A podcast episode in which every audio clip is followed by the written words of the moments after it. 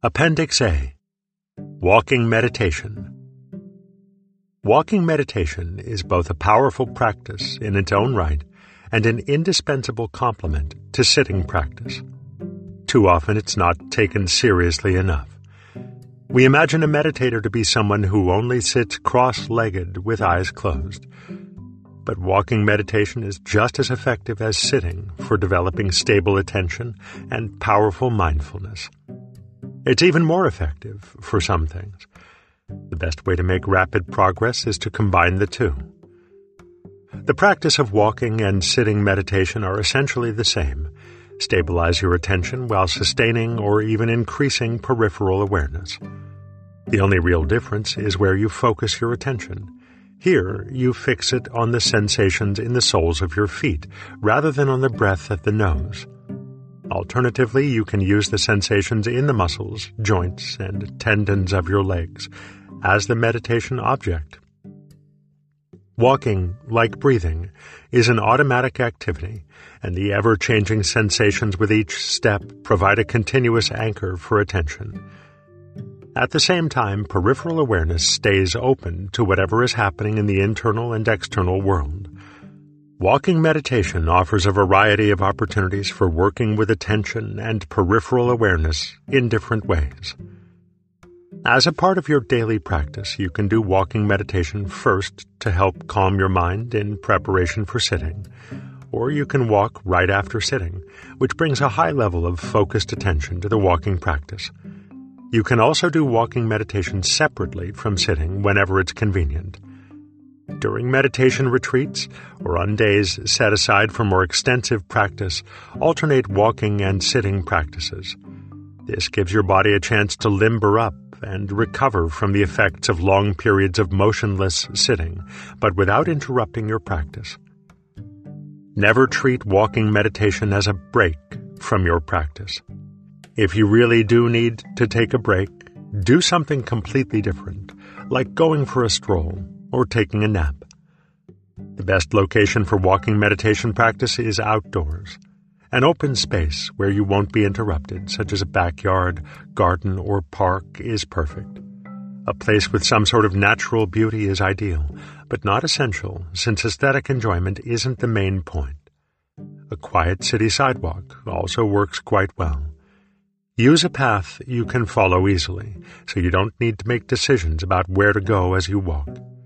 Otherwise, just plan your path in advance and make adjustments as needed. Of course, you can also walk indoors. Choose a large room or a hallway that allows you to go about 20 feet or so before you have to turn around. You can also just walk a circular path in a smaller room. Begin doing the walking practice for 15 to 30 minutes at a time. In general, you will likely find that 30 minutes is a good period. As you get into the practice, you may find you want to walk for an hour or more at a time. Walking meditation is easy and relaxing, so the biggest constraint on how long you walk each day is simply time and opportunity. Walking through the stages. Each technique used in walking meditation builds on the skills you've already developed in your sitting practice. Since the skills being developed in walking meditation are the same as with your sitting practice, the progression of walking techniques is described in the same sequence. This is helpful for organizing a discussion such as this.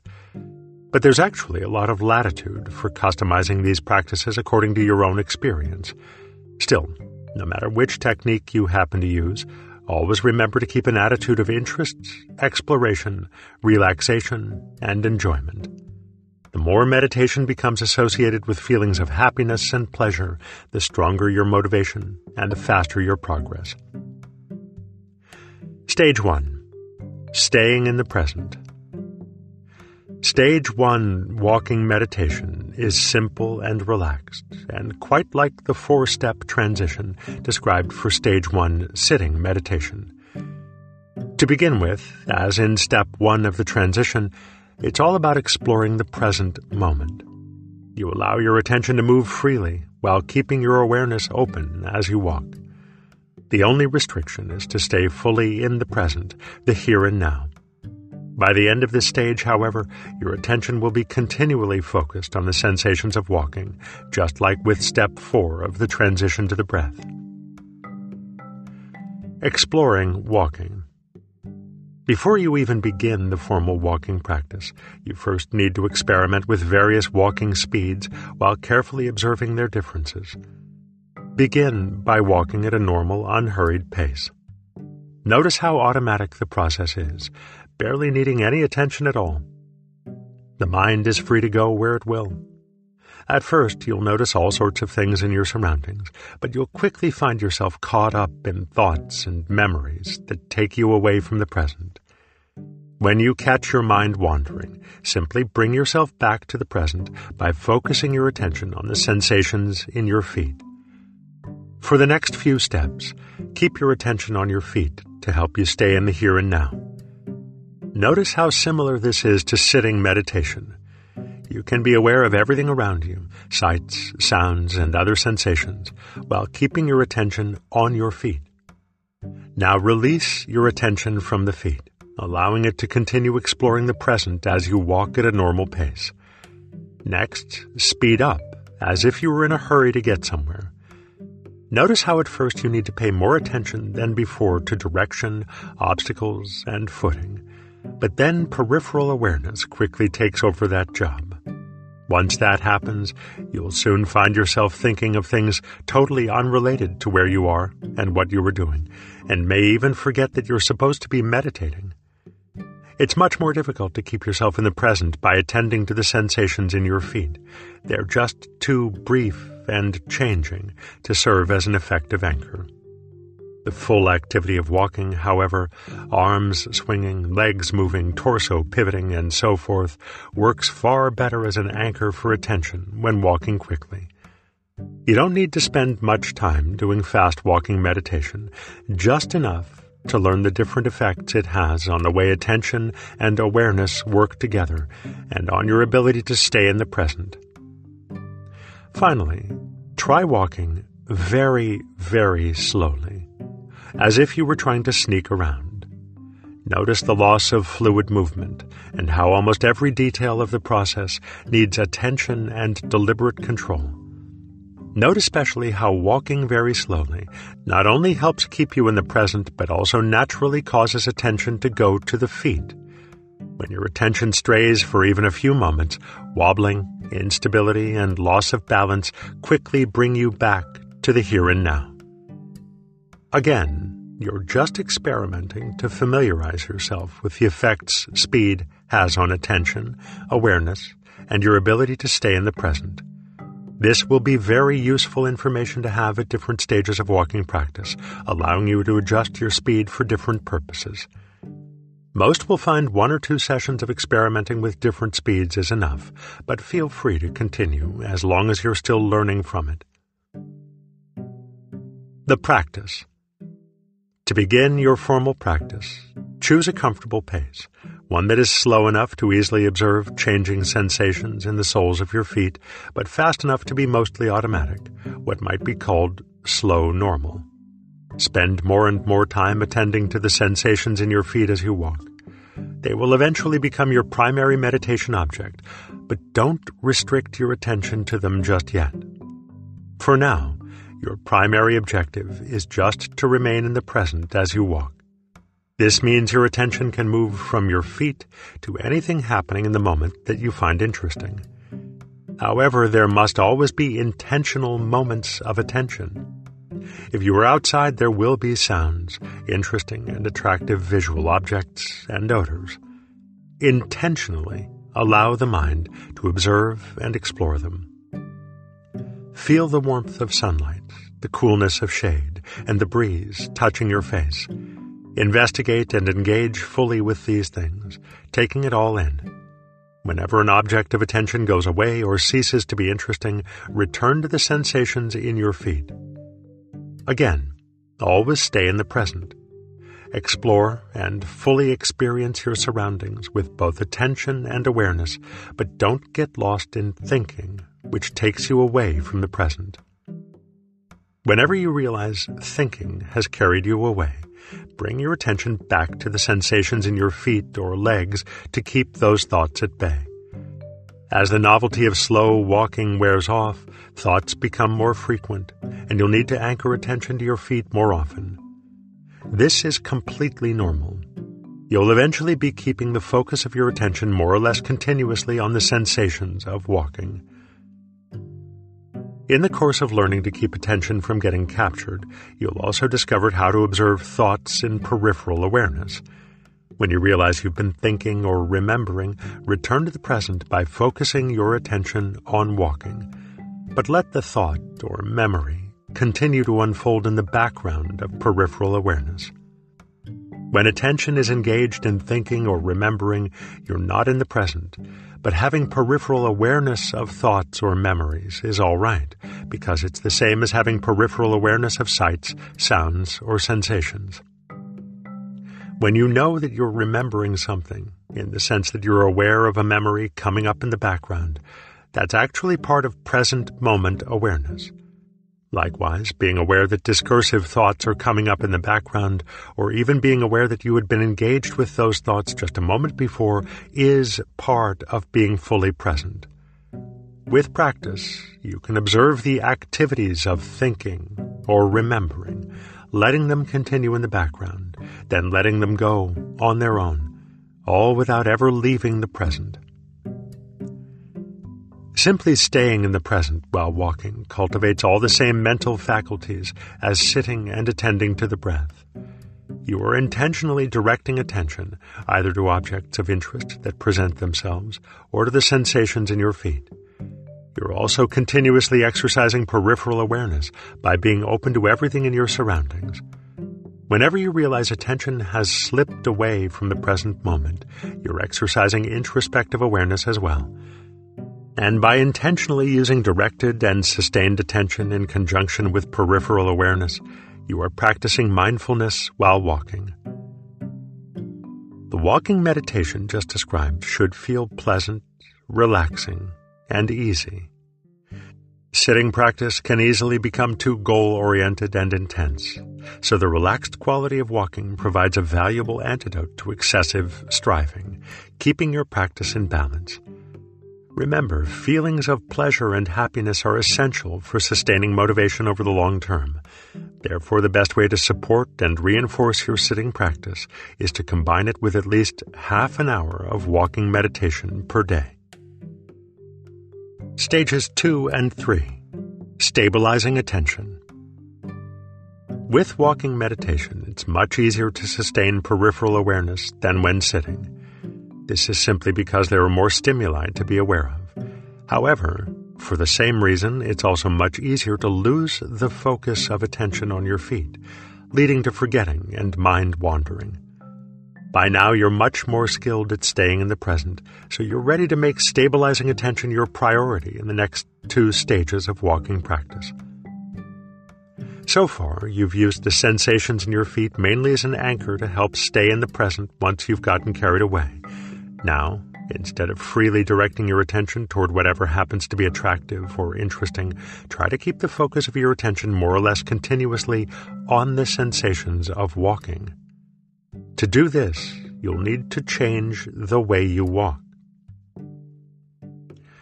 Step by step walking meditation. Normally, when we walk, the back foot starts lifting before the front foot is completely placed on the ground. In step by step walking, you want to complete one step entirely before the other foot begins to move. You will probably have to walk a bit slower, but the process is simple. Just don't let your back foot move until you have shifted your weight onto your front foot. Your attention should always be on the sensations in the moving foot. Don't try to pay attention to both feet at once. Once the moving foot is firmly placed with all your weight on it, intentionally direct attention to the other foot. Keep your attention on the sensations in the moving foot until the next step has been completed. Then shift and continue. It's easy to distinguish between attention and peripheral awareness during step by step walking. Your attention is on your feet, and peripheral awareness mostly takes care of itself, so stabilizing attention can be your main concern. Whenever introspective awareness alerts you that you have forgotten what you were doing and the mind has wandered, stop. Just as when sitting, celebrate your aha moment of reawakening to the present. To further strengthen your introspective awareness, give a simple label to whatever your mind was preoccupied with. See the section in Stage 3 on cultivating introspective awareness through labeling and checking in. Then gently direct your attention back to the sensations of walking. The intentional pause. When sitting, you addressed distractions that were about to cause you to forget by tightening up your focus on the breath. The way to deal with distractions when walking is slightly different. When walking, especially outside, there are all sorts of things to see, hear, feel, and smell. Be alert to the way your mind, and especially your attention, reacts to these things. When some distracting sense object strongly draws your attention, instead of refocusing your attention immediately on the feet, take a little time to explore the distraction. No matter what it is a sound, a breeze, or maybe the pleasant warmth as you step from shade into sunlight just stop where you are, even in mid stride. Deliberately direct your attention to the distracting object. Make it the new focus of your attention Take time to examine and enjoy it fully. Once your interest wanes, direct your attention back to the foot waiting to move and start walking again. The idea is to maintain intentional control over the movements of your attention as you take in the totality of your experience. If you have been doing walking practice in a relatively closed and uninteresting environment, try going outdoors or find a more stimulating location. You should only investigate sensory distractions this way. If the distraction is a thought, or memory, or any other mental object, focus your attention more closely on the sensations of walking. On the other hand, feel free to think about the sensory object you are seeing, hearing, or feeling during these pauses, but do so very lightly. Stay fully present and don't get caught up in thought. For example, if you hear a dog barking in the distance, you may stop, and as you listen, have thoughts about where the sound may be coming from or why it's barking. But don't start thinking about the dog's owners, or wondering what breed it is, or anything else that takes you away from the here and now. Just keep your attention on the sound and be aware of any subtle thoughts in the background. When thinking, try to be aware that you are thinking your general attitude during walking practice should always be one of interest and enjoyment. If you ever start to feel the practice is difficult or tedious, stop walking, relax, and examine your state of mind. You will almost certainly find that you were not really in the present moment. Checking in. As you can tell, walking meditation in these early stages involves a lot of stopping and starting.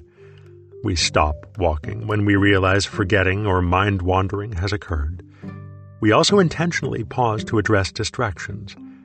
This kind of stop and go meditation isn't a problem. In fact, it's exactly as it should be. Just as in sitting meditation, forgetting and mind wandering will occur less and less often. Also, distractions that once might have drawn your attention strongly enough to warrant an intentional pause are instead quite adequately known through peripheral awareness. Soon you won't be stopping as often. When you find yourself walking for several minutes between interruptions, begin the practice of checking in. The next time you stop to investigate a distraction, rather than immediately returning to walking, check in on everything else in the same sensory field as the distraction. If you stopped for the call of a bird, for instance, once you're done with the bird song, go on to take in and investigate the entire soundscape before going back to walking. As distractions capable of drawing your attention decrease, don't wait for one to arise before pausing to check in. For example, after several minutes of closely following the sensations of walking, intentionally stop and check in on all the other body sensations present in addition to those in your feet and legs. Meditate for a minute or so on them, then resume walking with your attention on your feet. After repeating this several times with body sensations, switch to other senses. Meditate on ambient sounds for a while. Repeat this a few times and then switch to visual sensations. Alternate meditating on the sensations of walking with stopping to meditate on the contents of those three sensory fields for as long and as often as you find useful and enjoyable. When checking in, you may have thoughts about the content of these sensory fields. In fact, you'll probably find a lot of self talk going on about what's happening and how your practice is going. That self talk can help you stay on track, up to a point. But by the time you are well along in stage three, you should try to use as little verbal thinking as possible. Practice being in the present silently. When thoughts start forming into words, let the words go. There will, of course, be a certain amount of forgetting that leads to discursive verbal thinking as well. When introspective awareness alerts you to these verbal thoughts, just be pleased you became aware of it. Then redirect your attention to the sensations in your feet, letting the words remain in the background. You are not trying to cut off thinking or to stop thoughts from arising in the first place. Let the words come and go as they will. Just don't follow them with attention. Explore what it's like to observe, examine, and even think without words. Savor that process of discovery. Always remember that relaxation and pleasure should predominate at every stage of walking meditation. Think about walking as staying in the pleasant moment. What began as a slip of the tongue has since become the way I prefer to describe the walking practice. Stages 4 and 5 Increasing the Power of Consciousness. Everything in the next two stages is pretty similar to the last two stages. Try to control the movements of your attention. Your attention will be focused primarily on the sensations in your feet. Allow thoughts that arise to continue in the background, but don't let them draw your attention away from the sensations in your feet. Be especially vigilant about verbal thoughts. Let them come, let them be, and let them go as you walk. Peripheral awareness of other bodily sensations, sounds, and visual objects remains quite strong. When a novel or interesting sensation presents itself, you can still intentionally redirect your attention and examine it if you want. However, don't stop walking. From now on, when you make some other sensation the new focus of your attention, continue walking and maintain an awareness of the walking sensations in the background. That said, you should still feel free to intentionally pause and check in at any time. In other words, don't stop for distractions that want your attention, but when your attention is stable, you can stop at any point and freely investigate your surroundings. As this practice matures, you will experience novel insights into how the mind works, helping you maintain an attitude of interest, exploration, and enjoyment. Investigating and observing. Investigating and observing is a new exercise you can do while checking in. It's a further refinement of the checking in practice that helps you explore some of the differences between attention and awareness. To start, pause and direct attention to your visual field. Shift your focus from nearer objects to ones farther away. Try not to move your eyes too much so that your visual field stays stationary. Just readjust your focus.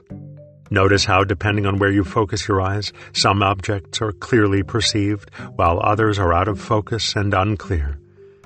Now move your eyes and observe how objects in the center of the visual field are always sharp, while objects in the periphery are less clear. Next, focus on a single object and observe how the more intensely you examine that object, the less clear other objects in your visual field appear. Also, Compare what it's like to look at, say, a tree versus a branch, or a leaf, or a finger versus a hand. Approach these activities with a fresh mind. Cultivate a sense of discovery, as if you were seeing the world for the very first time.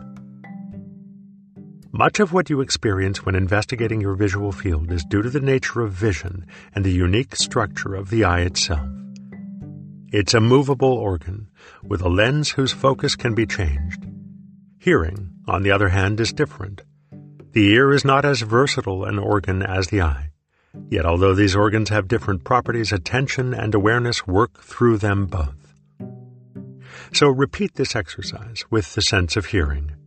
This allows you to discern which effects are due to the structure of the organ, eye versus ear, and which to the different properties of attention and peripheral awareness.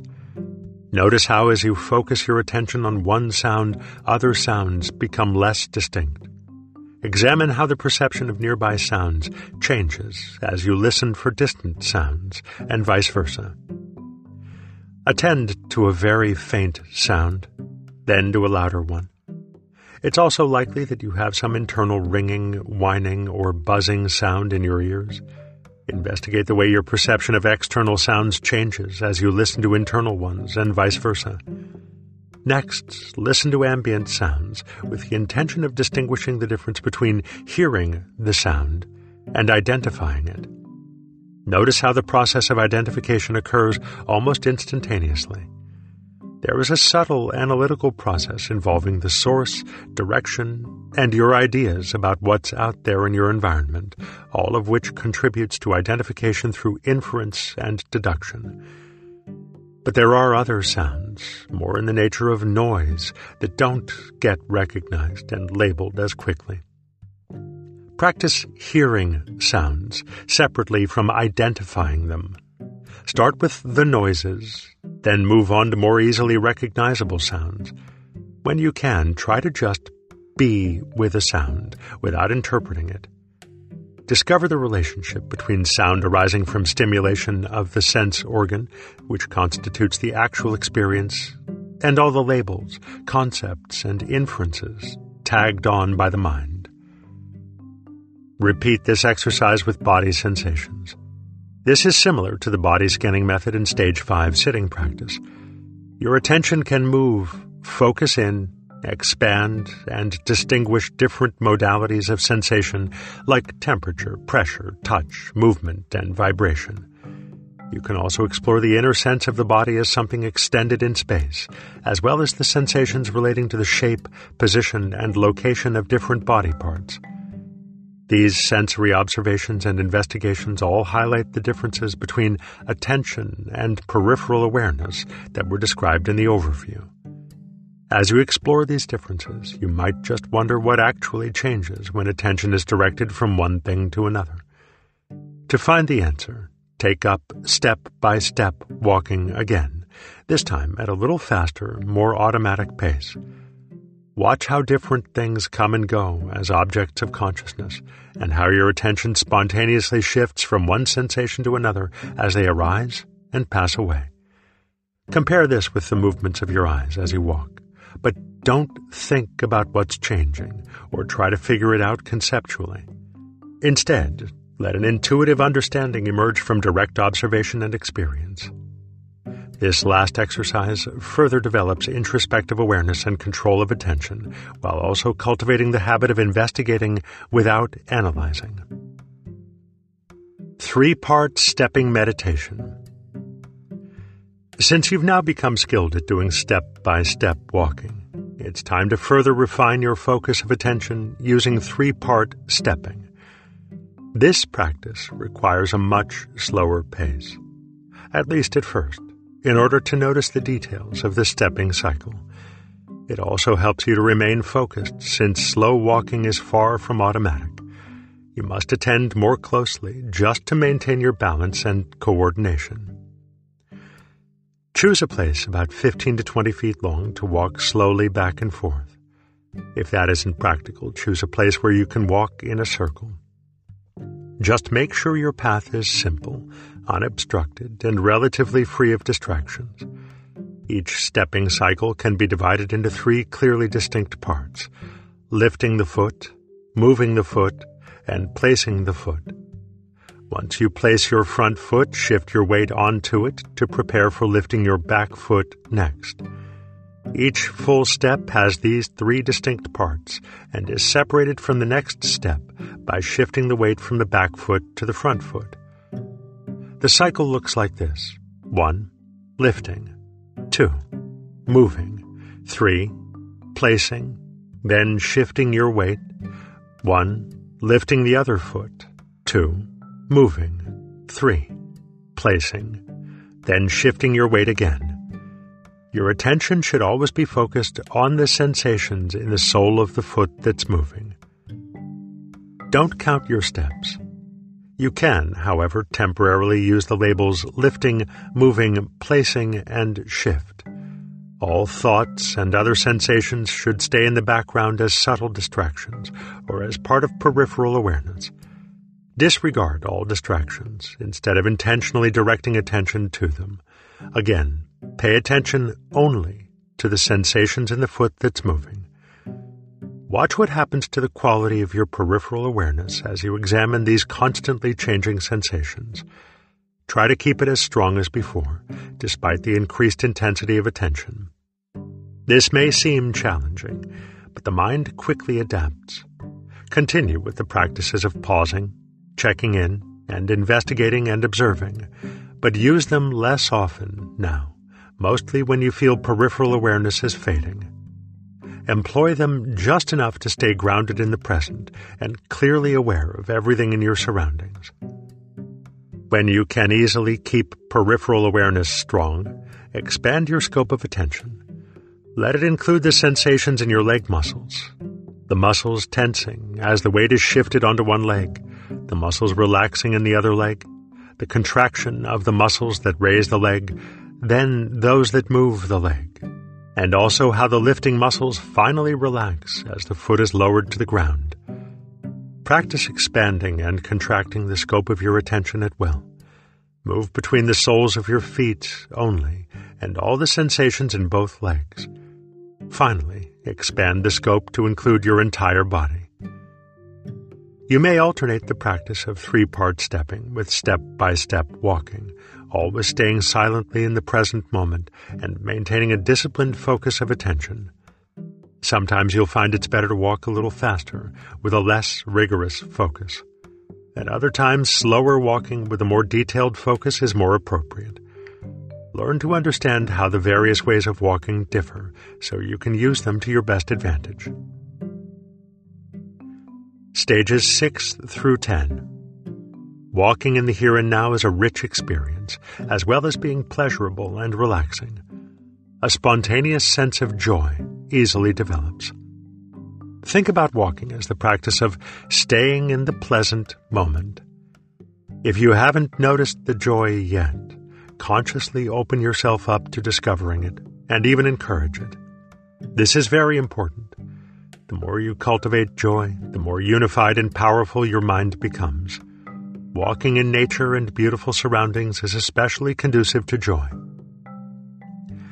As you continue your walking practice, use the techniques of nine part stepping and following sensations to make your attention even more stable and your perception sharper and clearer. Peripheral awareness should become increasingly metacognitive. In sitting meditation, you allow extrospective awareness to fall away and metacognitive awareness becomes primarily introspective. In walking meditation, however, extrospective awareness always remains strong.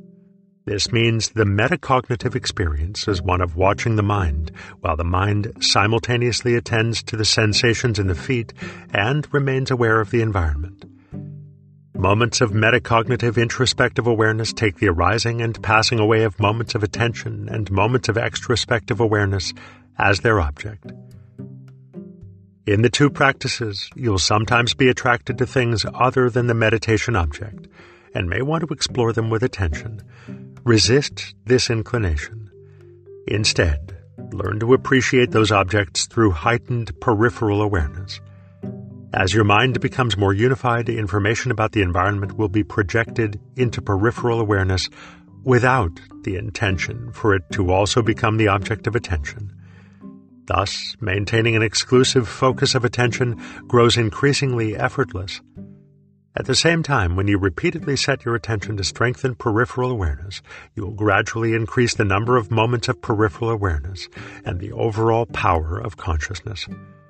Eventually, you'll arrive at an effortless, metacognitive experience of sustained, exclusive attention, together with strong peripheral awareness. Nine Part Stepping Meditation. While walking very slowly, divide each of the three parts of a single step, lifting, moving, and placing, into three smaller parts, for a total of nine distinct parts. Where exactly you make these divisions is completely up to you, but I'll describe how I do it to help you get started. The first part of lifting is where the heel and middle part of the foot leave the ground. The second part is where the ball of the foot comes up, and the third is where the toes break contact with the ground.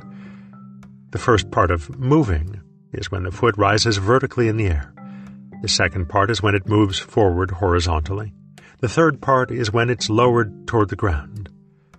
When walking very slowly like this, I find it more natural to place the front of my foot on the ground first, rather than the heel. The first part of placing is where the toes and ball of the foot make contact. The second part is where the rest of the foot makes contact.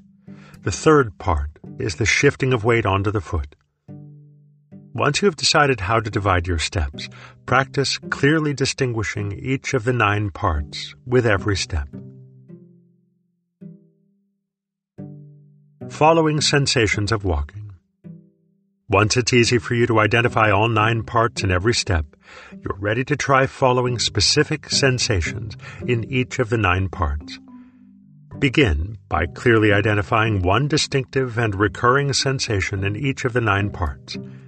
The most challenging ones to find will be during the three parts of the moving phase, but persist until you can recognize one in each part. Once you get good at identifying one distinctive sensation for each of the nine parts, look for a second and then a third. Make it your goal to be able to follow at least three distinct sensations in each of the nine parts of every step. Do this without losing peripheral awareness. Needless to say, you will be walking very, very slowly. Practice in a secluded location where you won't draw attention to yourself. That should be easy, since you're walking so slowly that you only need a very small space. Continue this practice until all 27 sensations are so familiar that you immediately recognize any variation in them. At this point, your awareness will be metacognitive, your perception of the sensations quite clear and sharp, and your attention both exclusive and effortless. Appendix B Analytical Meditation Analytical meditation means just what it sounds like thinking about something. Of course, it's a more structured type of thinking. You carefully choose a topic and systematically examine it with a stable, clear, and focused mind. In fact, to qualify as analytical meditation, the thinking and contemplation should happen in a state corresponding to stage four where the chosen subject of analysis never disappears entirely from our attention. If you don't have the stability of stage four, your mind will wander off on tangents. Maintaining a continuous awareness of the breath in the background is a powerful way to stabilize your attention. Topics for analytical meditation. Topics for analytical meditation fall into three general categories. First are teachings, doctrines, or other ideas you wish to understand more deeply. Second are problems you want to solve or decisions you need to make. Last are experiences, thoughts, or realizations that seem to point to a valuable insight. The first category can include passages from traditional scriptures, formal doctrines such as dependent arising or the Four Noble Truths, or specific concepts such as no self or emptiness. But there are many other possibilities. You may contemplate the words of a friend or teacher, a passage you've read somewhere, a poem, a current event, or even a scientific theory. Problems that might become the focus of analytical meditation can be personal problems, or may pertain to relationships, family, or work and professional life. You may experience mundane insights into the way past events have conditioned you or others around you, your own or someone else's behavior, emotional dynamics, group behavior, or how the world works. In the relative calm of meditation, and in stage four especially, solutions to problems and other useful insights arise spontaneously. All are appropriate objects for analytical meditation. When they arise, plan a session of formal analytical meditation to practice them further, rather than let them interrupt your samatha vipassana practice. And although supramundane insight cannot be achieved during analytical meditations, you can contemplate insight experiences you've already had, which is fruitful for deepening and consolidating those insights. Problem solving and insight. There are four stages to solving a problem preparation, incubation, solution, and verification. Preparation. When we prepare to solve a problem, we focus our attention on the ideas and information relevant to a solution, setting aside anything irrelevant. Psychologists call this conscious process of distinguishing what is important from what is irrelevant selective encoding. Incubation. The next stage, incubation, is where the problem gets solved. In the incubation stage, we combine and recombine all the relevant information, searching among the new combinations for a solution. This trial and error process is called selective combination. We also compare the present problem and its potential solutions with similar past problems and their actual solutions. This selective comparison helps us appraise the possible solutions we already have and provides us with additional possible solutions. These activities occur at an unconscious level as well as consciously. When combination and comparison occur consciously, they are experienced as logical, analytical thought processes, that is, reasoning. The answer comes slowly and methodically. You see it approaching in advance, so it comes as no surprise. The logical steps leading to the solution are known and can be used both to explain the solution and to verify whether it's correct or not. This is referred to as non-insight problem solving. When selective combination and comparison in the unconscious mind solves a problem, the answer appears in consciousness suddenly and unexpectedly. You don't see it coming, and it's also difficult to describe the logic behind the solution. Therefore, the process is often described as intuitive. This is called insight problem solving. Intuition and insight in this case refer to the same thing unconscious information processing. There is another fundamental and important difference between conscious reasoning and intuitive insight.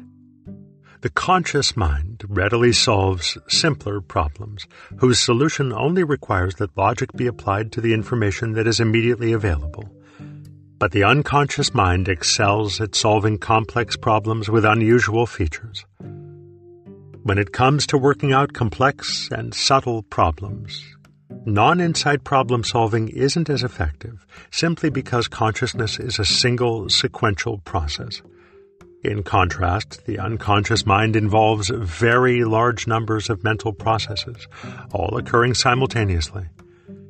To provide a modern analogy, it's the difference between serial and parallel processing in computers. There is only one conscious mind, so for the sake of efficiency, it must limit itself to the most likely combinations and comparisons as determined by logic. This is particularly limiting with regard to the process of comparing potential solutions with previous experiences, selective comparison. You have a vast accumulation of past experiences, but there are only so many comparisons that can be squeezed into a given period of time. Furthermore, that time must be shared with other conscious processes However, unconscious processing has no such limitations, since there are many unconscious sub-minds working on the problem rather than just one. That's why the unconscious is so good at yielding answers that involve unusual ways of seeing the problem. The unconscious mind is much freer to try out radical combinations and comparisons that may not at first appear logical. In addition, because selective comparison plays such an important role, insight solutions are often allegorical and metaphorical. That is, the solution is most easily described and explained using analogies. Finally, The unconscious mind also has access to everything going on in the conscious mind, including its partial successes as well as its failures, so it can take advantage of this information. The conscious mind, on the other hand, has access to nothing that goes on in the unconscious mind until it becomes conscious. Solution When we eventually solve a problem, the solution may come in the form of a sudden intuitive insight delivered from the unconscious, that is, as an insight solution. On the other hand, we may have the conscious experience of all the pieces falling into place as we systematically think about the problem, in which case it's a non insight solution. In the simplest example of the former, an insight solution leaps immediately into consciousness, seemingly out of the blue. The most basic form of non insight solution is when conscious reasoning leads directly to an answer. But it doesn't often happen that way. As we shall see, in most cases, both conscious and unconscious processes have in fact contributed to that solution. Verification. The final step in the process of problem solving is to verify the solution. Even logical, non insight solutions need to be verified through practical application.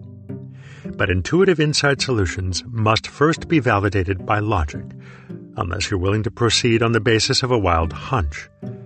Such verification always occurs in consciousness, and indeed, this is where the conscious mind really comes into its own in the problem solving process. Many otherwise effective solutions are unacceptable for social, legal, moral, or other reasons. Also, a solution that fits the general pattern of the problem perfectly may still not match the specifics of a problem. In other words, it may work in principle, but not in practice. Real life problem solving is usually a recursive process, and the solutions to most problems are arrived at through first solving a series of lesser problems. The conscious and unconscious parts of the mind system interact, meaning that both non insight and insight processes are involved. First, the conscious mind sets up the problem. Then both the conscious and unconscious minds begin to work on it simultaneously. While we are consciously thinking the problem through, new ideas for how to solve the problem will pop into the mind. These are insights, though none of them necessarily provides an insight solution to the overall problem. We then consciously evaluate these ideas, deciding whether they're useful or not. That is, we verify them through logical analysis. If these ideas don't provide the answer we're looking for, we continue to ponder the problem, and as we do, more new ideas keep emerging into consciousness for consideration. As you can see, neither conscious analysis nor intuitive insight is inherently better, but they complement each other perfectly. Together, they are far more powerful than either process could ever be by itself. We see this in ordinary experience too. We all know people who, to their detriment, rely too heavily on either logic or intuition. The formal method. This is a traditional, structured practice that corresponds quite closely to the psychological principles of problem solving we just discussed. The structure of the meditation also has four phases preparation and the initial approach to the topic, incubation and analysis, the outcome, and verifying and review.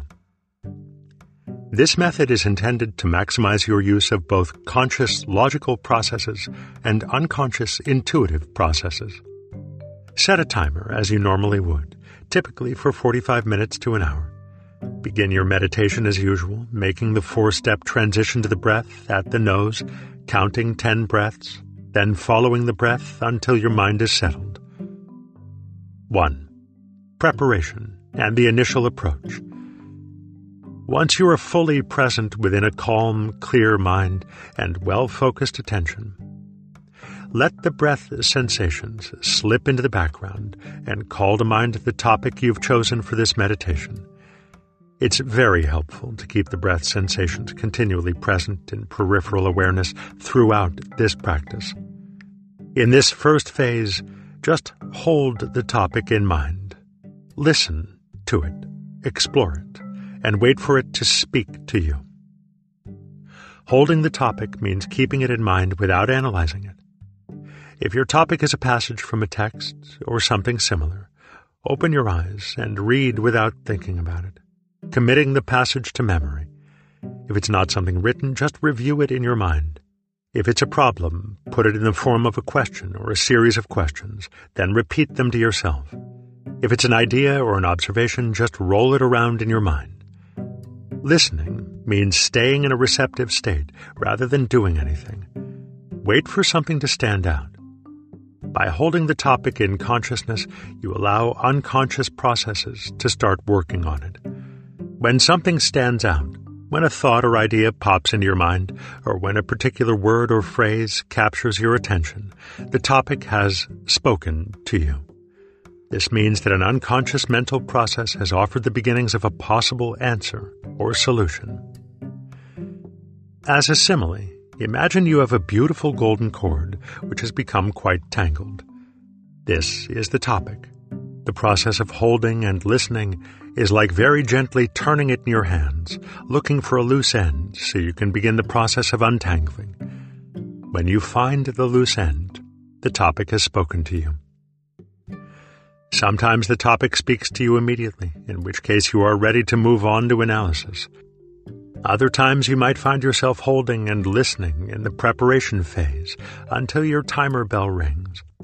This doesn't happen often, but if it does, rest assured that your unconscious mind will continue working on the problem as you go about your day. Just plan your next session of analytical meditation, taking up the topic again then. If the topic still doesn't speak to you the next time, it might just be too big.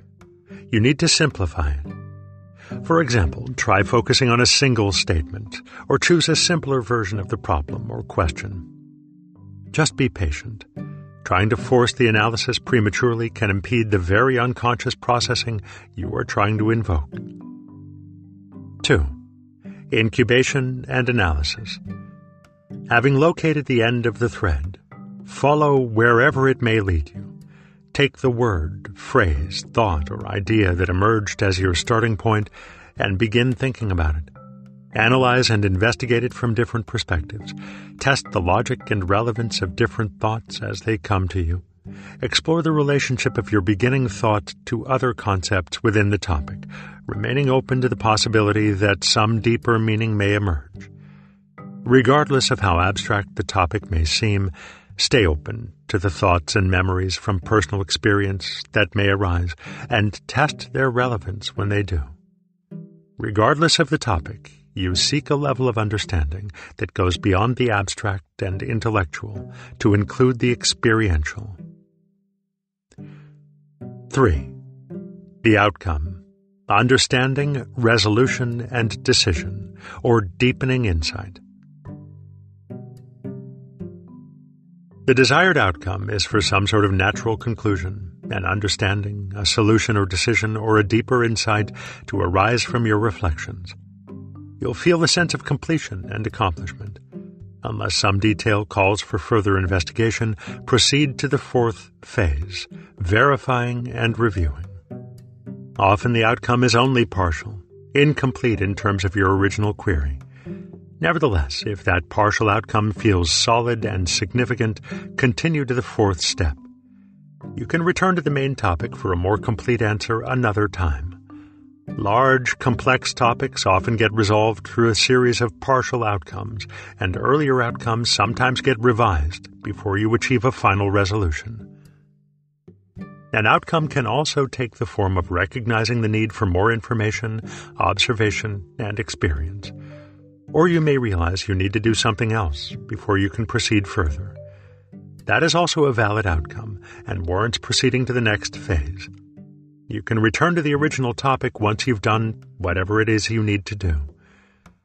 Sometimes, however, the bell will ring to end your session before you obtain a clear outcome. That's okay, because your unconscious mind will keep working on the problem this is true for almost any problem solving situation, not just analytical meditation. When you aren't making any headway on a problem, do something else and come back to it later. When you return, the unconscious mind will often have a solution. Sometimes the outcome may burst forth spontaneously in the course of other activities, or your mind may spontaneously return to this contemplation in a quiet moment and provide an answer. In the case of this practice, if an outcome doesn't appear before your next analytical meditation, just start over again with holding and listening. What speaks to you that next time may or may not be the same, but that doesn't matter. The more you meditate on the problem this way, the more likely you are to get an answer. 4. Verifying and reviewing the outcome. Once you've found an answer, you don't want to lose it. So be prepared to continue with the process of verifying and review even if the bell rings to end your session. Depending on the nature of your meditation topic and its outcome, you may want to review the path of analysis you followed so you can repeat it in the future or explain it to someone else. If you discover a flaw, then return to the incubation and analysis phase. If there is no flaw, what's most important is to consolidate and integrate your new understanding so you won't have to repeat the whole problem solving process. In some cases, it's helpful to create mental cues for yourself that can help bring you back to this state of realization and insight. An especially effective way of doing this is to hold the fruit of your meditation in mind as the object of non analytical meditation. In other words, Take the thought, idea, or insight itself as your meditation object, allowing it to take root in your mind. That creates a strong imprint, so you can easily revisit this state of realization in the future by recalling the outcome of this meditation and holding it as the focus of your attention.